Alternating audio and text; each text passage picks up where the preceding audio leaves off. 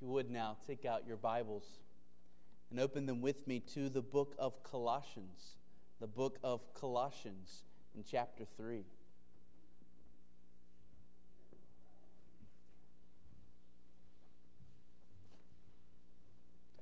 Our Bibles have disappeared.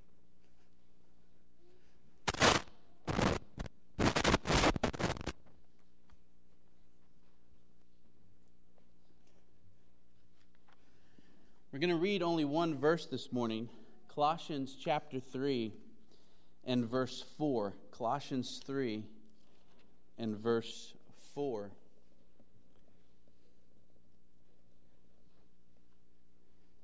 Here's what we read When Christ, who is your life, appears, then you also will appear with him in glory. This morning, I want to prepare our hearts to take the Lord's Supper together by focusing on four words in that verse 4. The words, who is your life. The context of these words is Paul's instruction in verses 1 and 2. We are to seek the things that are above. Church, we are to set our minds on spiritual things, not worldly things. We are to be we are to care about God, care about his purposes, care about his work in the world. We're to care about souls. We're to care about those things which really matter, not, not earthly treasures like money and possessions, but, but spiritual treasures like patience and kindness and love and mercy. These are the things that we should be pursuing. These are the things that should be occupying our thoughts. And Paul gives us three reasons why we should have our minds set on heavenly things. He, he gives us a past reality he gives us a present reality, and He gives us a future reality. And if you look in verse 3, you'll see the past reality, namely, you have died. Christians, you have died. As Christians, we have experienced a real death. It's the death that we symbolize when we go under the water in baptism. We have died to the rule of sin we have died to our old way of living. We have died to being consumed with the temporal, trivial, passing cares of this world.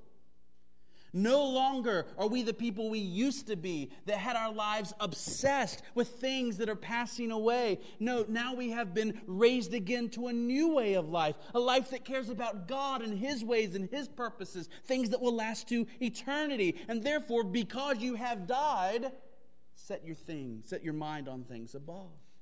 Live for things above, live for heavenly realities.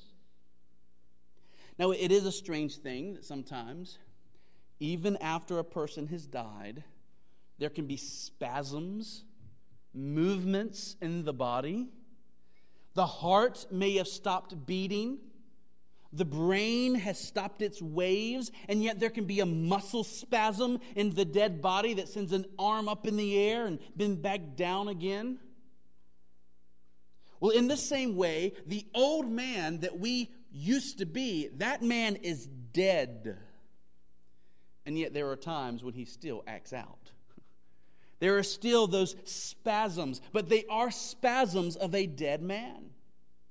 And when God has made us fully perfect, on the day you die or Christ comes back, whichever comes first, there will be no more spasms.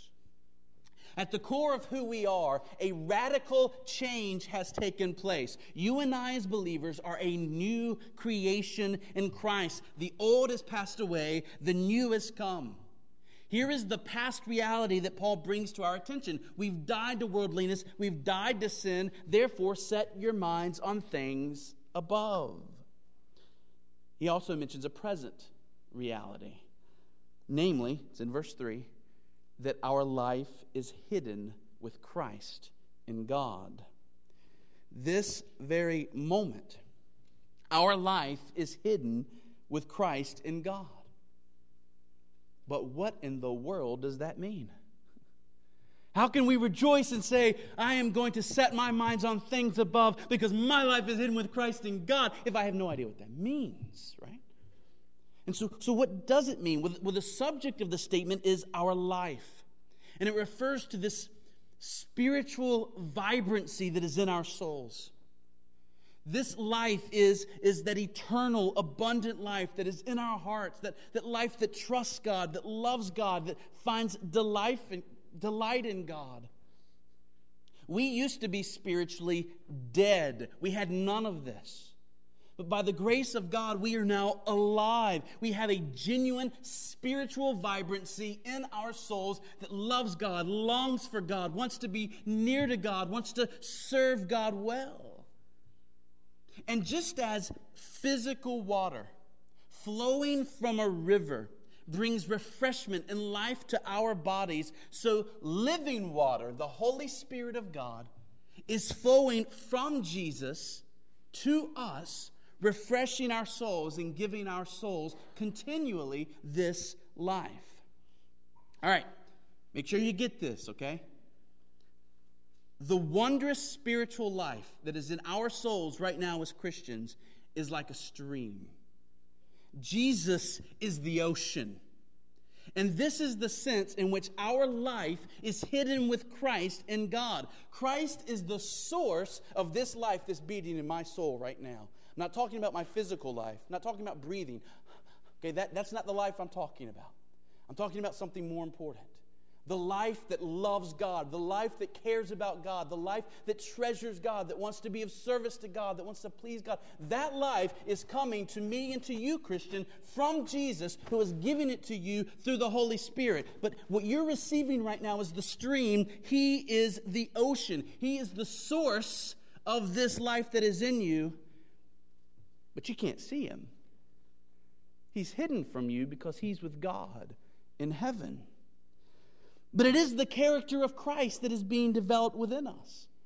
This new spiritual vibrancy that trusts God and loves God, it's the same spiritual life that's in Jesus himself.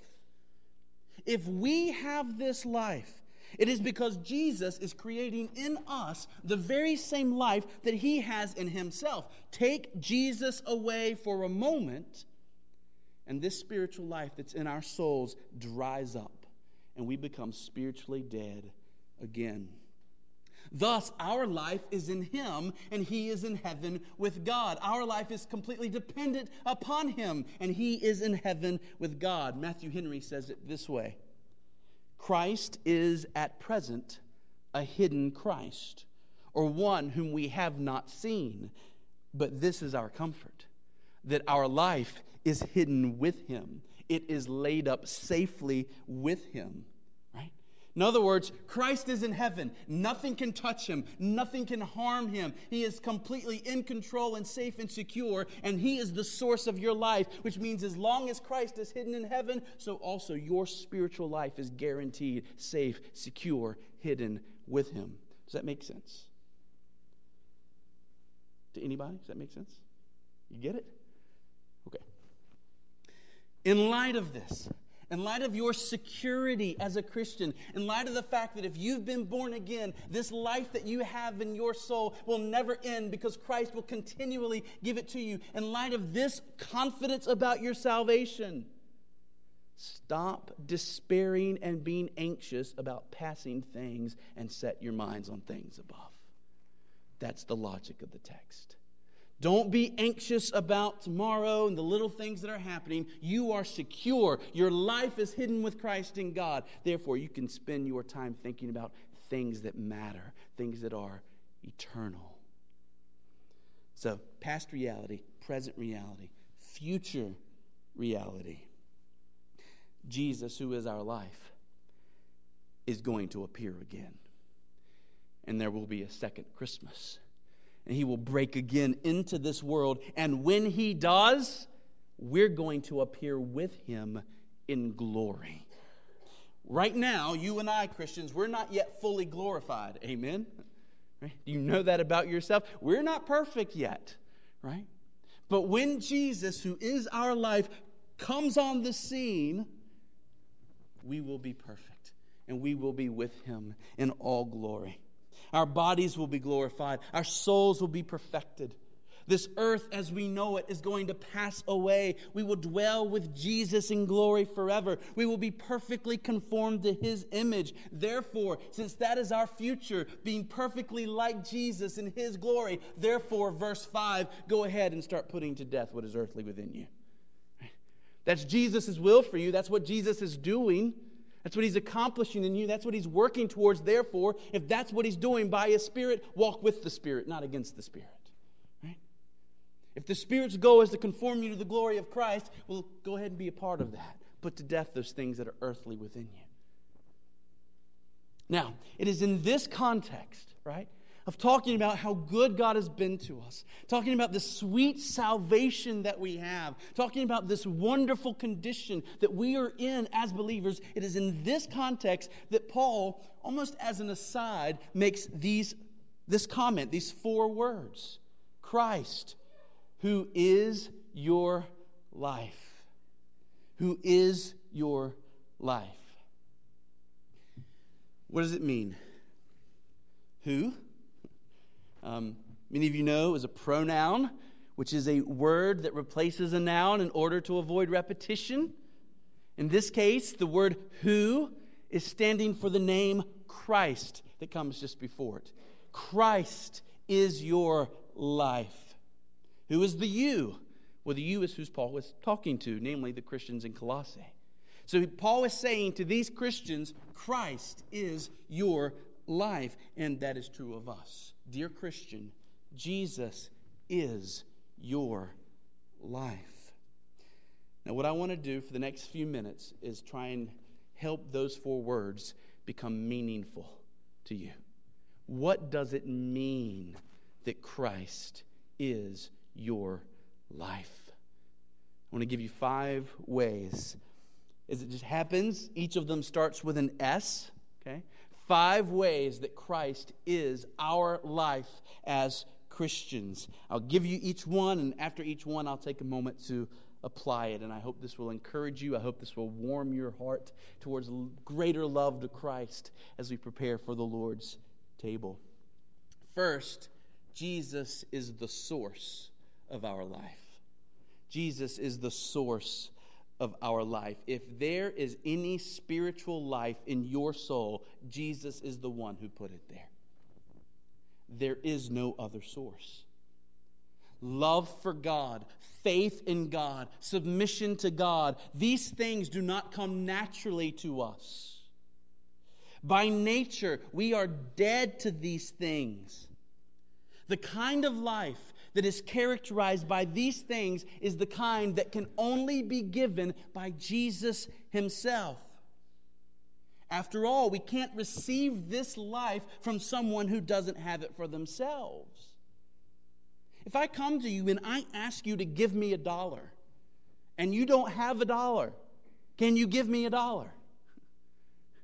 Well, if what I need is spiritual life, if what I need is, is a spiritual vibrancy in my soul that loves God, trusts God, cares about God, where can I turn? Who can I turn to that can give that to me? Only someone who has it himself. And there is no one in all humanity who intrinsically has this life except for Jesus Christ. If you have spiritual life in your soul, guess where you got it from? Guess who placed it there? Guess who gave it to you? Jesus is the way, the truth, the what? The life. Which is why there's only one way to the Father, and it's through Him. John 1 4, in Him was life, and that life was the light of man.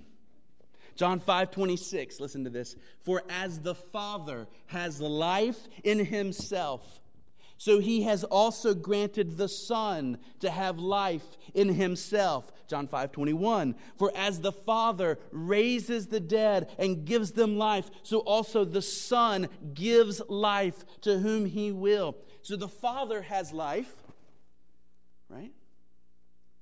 He has given this life to Jesus, who is his image, who is his reflection. So the Father has life. This life has been communicated to Jesus, who is full of life. And now Jesus gives this life, John 5 21, to whom he will. 1 John 5 12, whoever has the Son has life. And whoever does not have the Son of God does not have life. Application we should be humbled and we should be grateful if Jesus has given us this life. We cannot boast that we live spiritually. We cannot say, I'm so glad I caused myself to have this life in my soul. I'm so glad I opened my eyes and created this love for God within my heart. We cannot talk like that because it's a lie. Luther said, If any man ascribes anything of salvation, even the very least thing, to the free will of man, he knows nothing of grace and has not learned Jesus Christ rightly. We can take zero credit for this new life we have. How much credit can you take for your physical life? How much say did you have in being born the first time? How much work did you will to take place in order for you to be born the first time? No, you can take no credit for your physical life. And you can take no credit for your spiritual life. Dear Christian, you ought to be humbled and grateful. If you are alive spiritually, Jesus Christ is the source of that life. Jesus has set his favor upon us, dear Christians. Though we are so undeserving, He has raised us from the dead spiritually. And mark this you and I are not better than other sinners. It is not because we are less deserving of hell that Christ has caused us to be born again. It is not because somehow we were superior to those people who are still sleeping or getting ready for football and who don't give a flip about Jesus, who are within a mile of this church, that they are as lost as lost can be. It's not because we were somehow superior that Jesus gave us this life and they don't have it. It is only the sovereign mercy of Jesus, and all we can do is say, Jesus, I don't understand why you have saved me, but thank you. Thank you and used me to bring this salvation to others. All right, so Jesus is the source of our life. Number two, Jesus is the substance of our life. Jesus is the substance of our life. This one is the most mysterious. I think it's probably the one that Paul has most in mind. It's also very glorious. It's amazing how sometimes the most glorious truths of the Christian faith are also the ones that are the most mysterious. I think it means we'll maybe unfold them more, unpack them more in heaven forever and ever and ever. Jesus is the essence, the substance of the life that is in our souls. Jesus is our life in the sense that our Christian lives are actually Jesus living in and through us. Have you ever considered this? Every moment in which you live spiritually, it is Christ who is living in you and through you. We are but a branch, He is the vine. We are but a member of the body. He is the head who is carrying out his life in us. Galatians 2:20 It is no longer I who live, but Christ who lives in me. If you are alive spiritually, if there is love for God in your soul, if there is delight for God in your heart, that life in your soul is the very life of Jesus Christ being given to you and being exercised in you by Him. Do you see the intimacy and the unity that Christ has with us who are His people?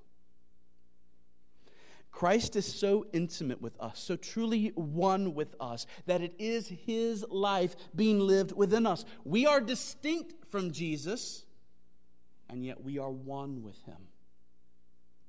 We are, it's as mind boggling as the Trinity itself, to be honest.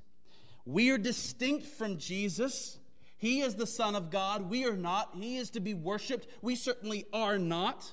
And yet we are one with Him. We are united to Him. His life is in us. He has put His own Spirit in us. He is living in us as a vine lives through its branches.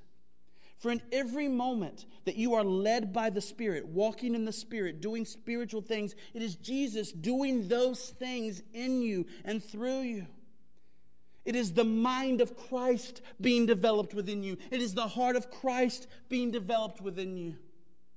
You are a living, breathing, thinking, acting being, and yet it is God, it is Jesus who is at work in your life so that you will and do according to his good purpose.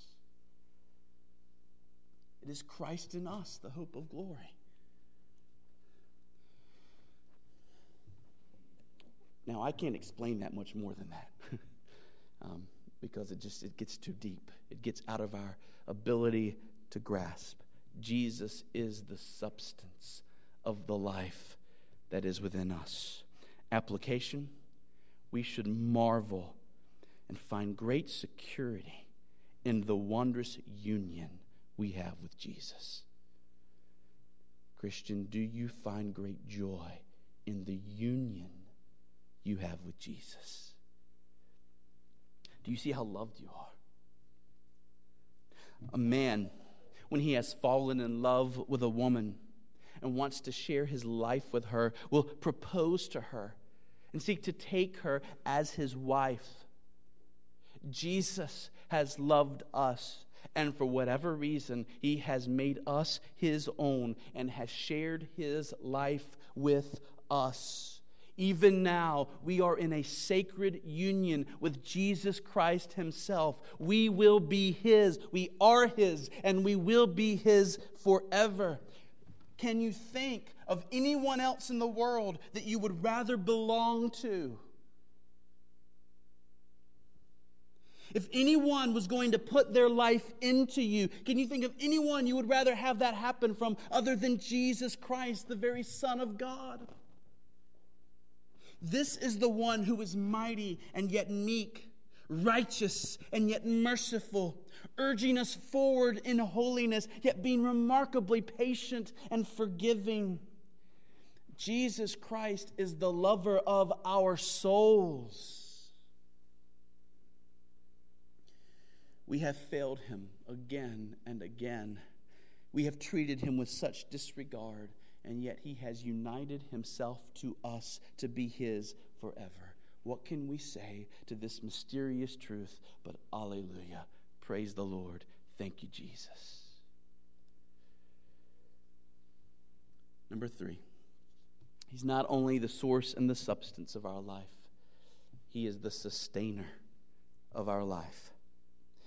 It isn't as if Jesus comes to you one day and by his Spirit changes you forever, causes you to be born again, and he just leaves you on your own.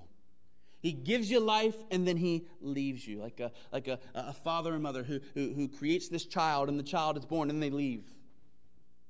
And the child is left on their own. It's not the way it is. Rather, our spiritual life requires sustaining, it must be maintained. Once saved, always saved isn't automatic. It must be, your salvation, your spiritual life must be preserved. Our spiritual lives are constantly under attack under attack from our flesh, under attack from the world around us, under attack from Satan and his minions. We have enemies all around us that want to see this new life in us, this spiritual love for God that's in us. They want to see this thing die. And quite frankly, if Jesus doesn't do something, they will succeed in killing it. Jesus does do something because he's not only the source of this life, but he is the sustainer of this life. In order for this spiritual life that's been given to us to be destroyed, one of three things would have to happen. One, your soul would have to cease to exist. Two, Jesus, who is the ocean of this life, would have to be destroyed. Or three, there would have to be something that could overpower and interrupt the Holy Spirit's work of bringing that life from Jesus to us every second of every day. Right? Because here's how it happens you have life in your soul, it comes from Jesus, it comes to you, and it comes via the Holy Spirit. So, one of these three things, something must break down if you're to lose that spiritual life and become unsaved again. Well, can your soul be destroyed?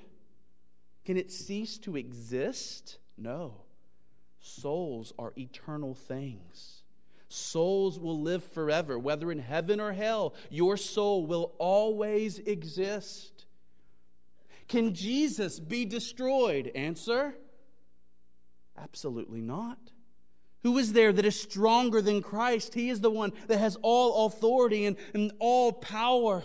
He is far more powerful than the devil. He created the devil. He is far more powerful than this world. He could destroy this world with a single word. Our life is with Christ who is in heaven with God, and who can do him any harm? Let North Korea fire their best missiles, their most powerful long range missiles, up into heaven to strike the Lord Jesus Christ. Will they succeed? Absolutely not. And even if one of those missiles could reach him, they would do him no harm. Jesus is indestructible. Our souls are indestructible. So, the only other way that this spiritual life that is in us could be destroyed is if something could overpower and interrupt the Holy Spirit in His work of communicating that life from Christ to us. He is the postman in this thing. Can anything overpower the Holy Spirit? What is the Holy Spirit? But as the Bible calls him often, the very power of God.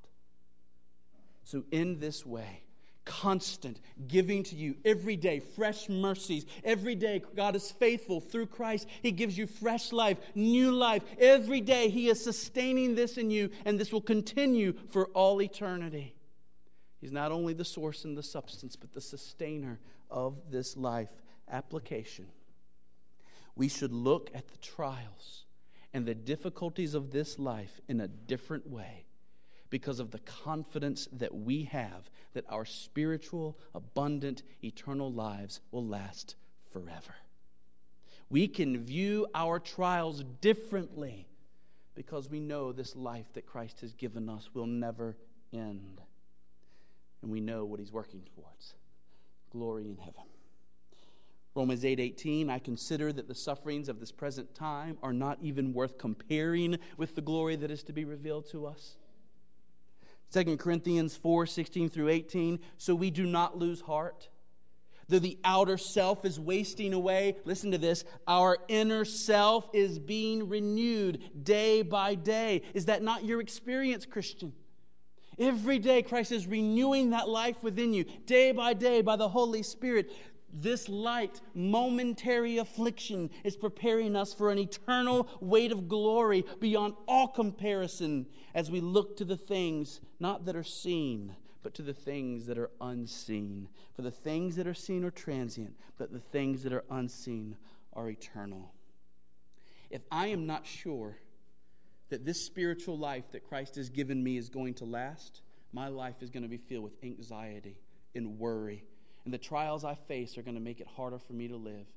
Every day as I face a new trial, I hope I can remain saved. I hope I can continue trusting Jesus. I hope I can remain in the grace of God. If I'm not sure about this new life being sustained, I will despair. But when I am confident that through Christ, He will be faithful to me and He will continue to sustain this life in me, I can face any trial with confidence. I can do all things through Christ who strengthens me.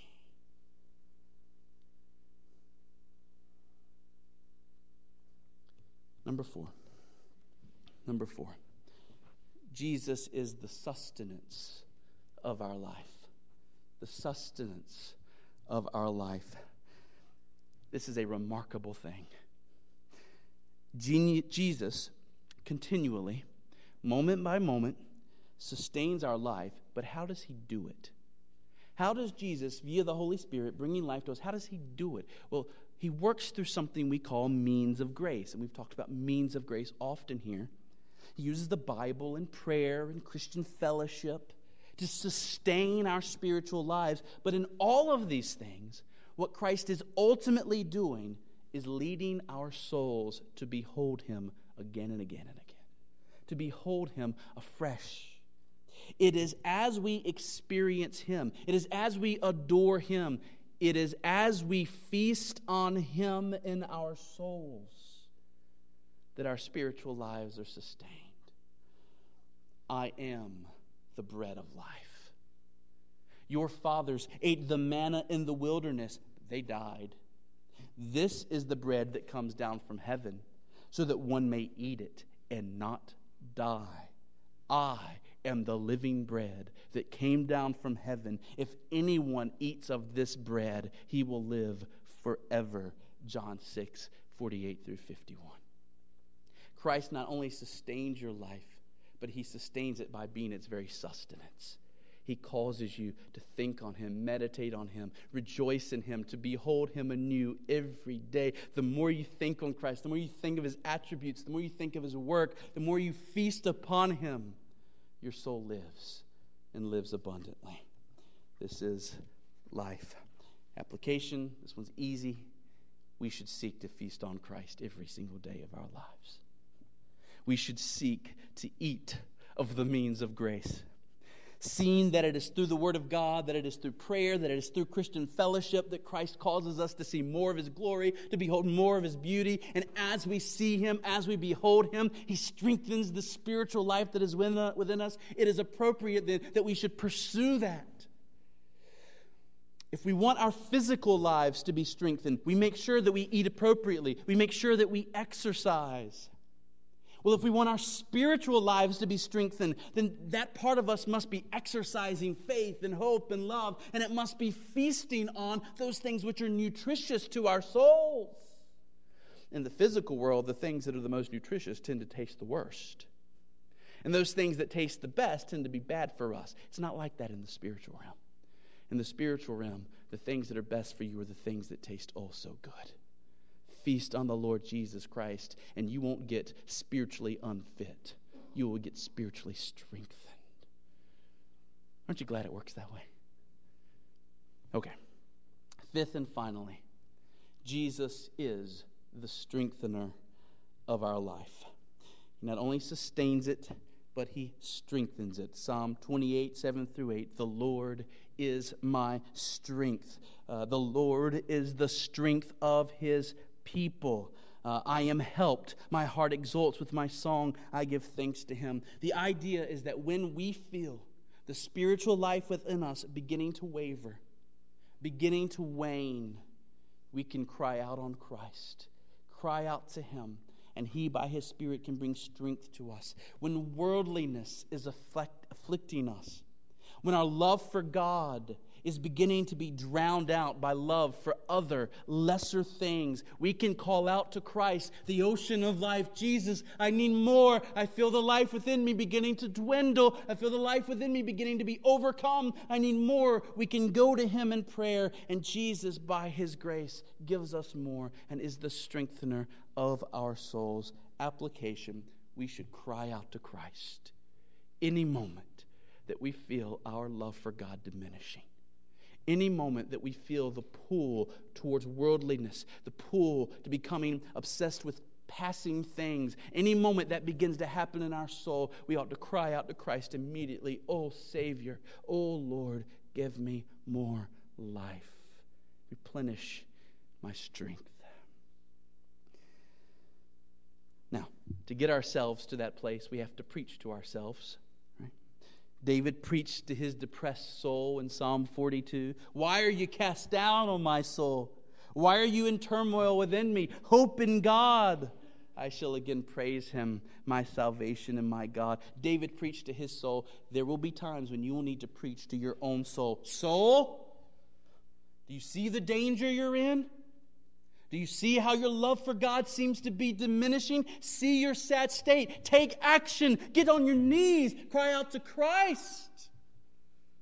Oh, Jesus, replenish my life. So, dear believers, Jesus is our life. He is the beginning of our spiritual lives. He is the end of our spiritual lives. He is the one who sustains our spiritual lives. He is the sustenance and the strengthener of our spiritual lives should we not look upon Jesus as our everything? Should we not look upon Jesus as our all in all? And ultimately, here's where I'm trying to get us to. Should he not be precious to us? Listen to Thomas Brooks. Oh, it is this Christ that is thy life. It is not thy husband.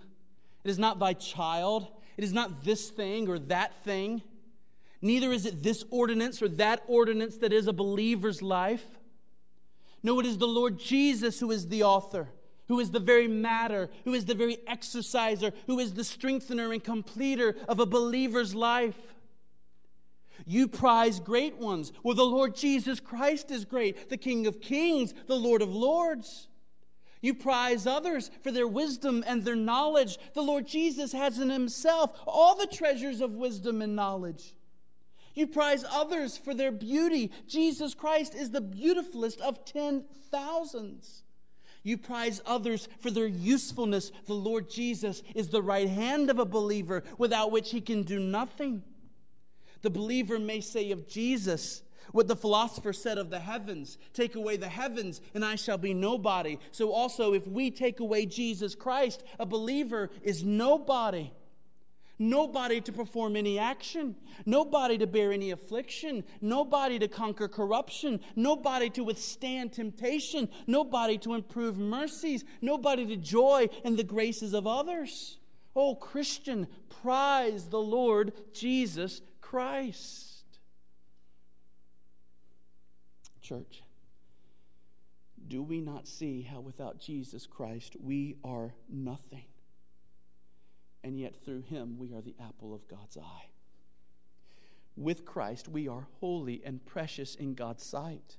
Without Christ we are detestable to God's sight. In Christ we are made pure. In Christ, we are God's children. In Christ, we have every spiritual blessing. I don't know what else to say to compel your heart towards love for Christ. Young people in here, do you love Christ? Is he your all in all? Is he your everything? Do you prefer him above everything this world offers? Does he have your heart? Christ is our life, and praise God when he appears again. We who know him and treasure him will appear with him also in glory. May God hasten that day. Amen. Let's pray.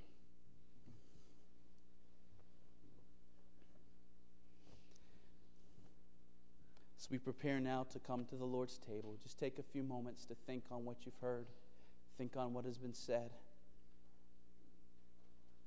and search your own heart. Are you treasuring Christ?